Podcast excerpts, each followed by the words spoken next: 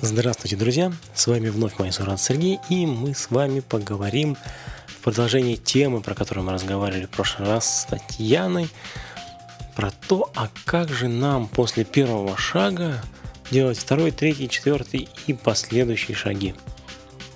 Вы знаете, есть простое правило. Для того, чтобы начать что-то делать, нужно начать и делать. То есть начать сделать первый шаг и делать его, делать постоянно. И хорошо, что если вы каждый шаг свой, каждый ваш шаг будет как первый. Каждый шаг вас будет приближать к новой цели, все в гору, в гору, и вы будете стараться изо всех сил, вам это будет нравиться, и вы это будете делать. Многие останавливаются на том, что я вот тут не знаю, как что делать вообще. Я вышел на тот уровень, на котором я еще ни разу не был, и я не знаю, что дальше делать.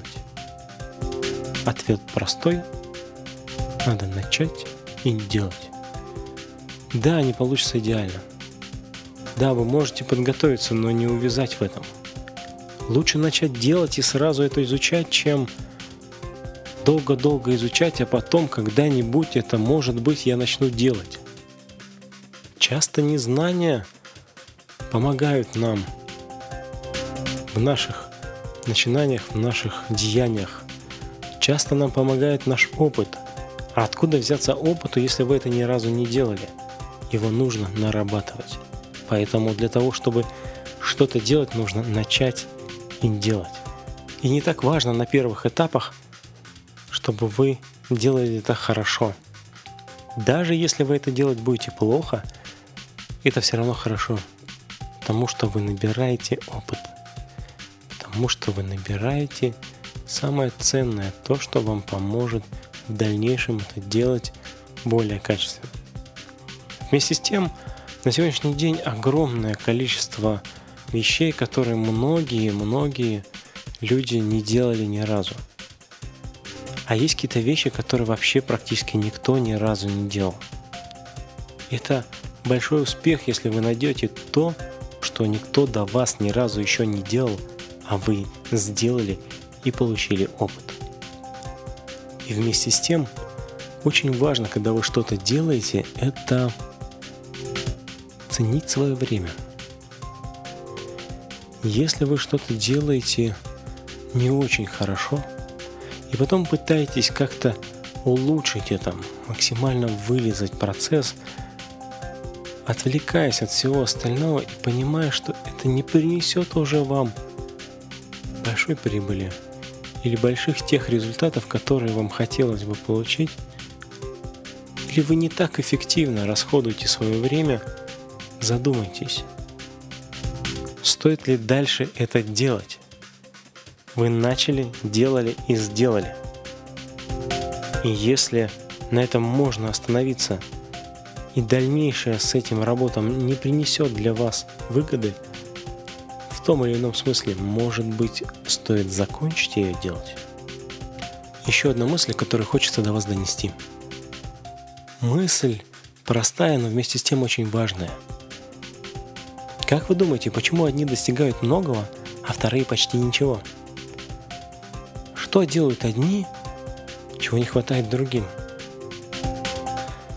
Знаете, Сейчас я работаю с группой ребят, снимаю у них разные интервью, а, делаю интересный фильм про них, про их общество, про то, как они пришли к своим успехам, к своим мыслям, про тренинг, на котором они были. Ну, интересная работа. Интересно на тем, что практически все из этих ребят чего-то уже достигли, причем кто-то из них в очень короткие сроки. То, о чем они говорят, это то, что они не тратят просто так больше свое время. Что каждую минуту они стараются вкладывать, инвестировать в что-то, что принесет им больше дивидендов, больше прибыли, если это важно, больше того эффекта, которого им хочется. И эти ребята не смотрят по вечерам телевизор, эти ребята не слушают музыку в машине – они читают много книг, в машине они их слушают, А дома они смотрят видео, вебинары и другие уроки для того, чтобы чему-то научиться. А еще они много работают. Много делают того, чего раньше не делали ни разу. Но они решили, начали и делают. Да, они делают много ошибок. Да, у них есть моменты какие-то им самим пока непонятные. Они задают себе какие-то вопросы и ищут на них ответов. Они начали и делают. Ну, на этом сегодня, наверное, все. Рад, что вы были со мной, а я с вами. Рад, что выхожу к вам в эфир, а вы слушаете меня. Рад, что я, пусть и с переменным успехом, но все-таки делаю. Делаю то, что хочу делать. Я начал и делаю. Чего и вам желаю. Всего доброго.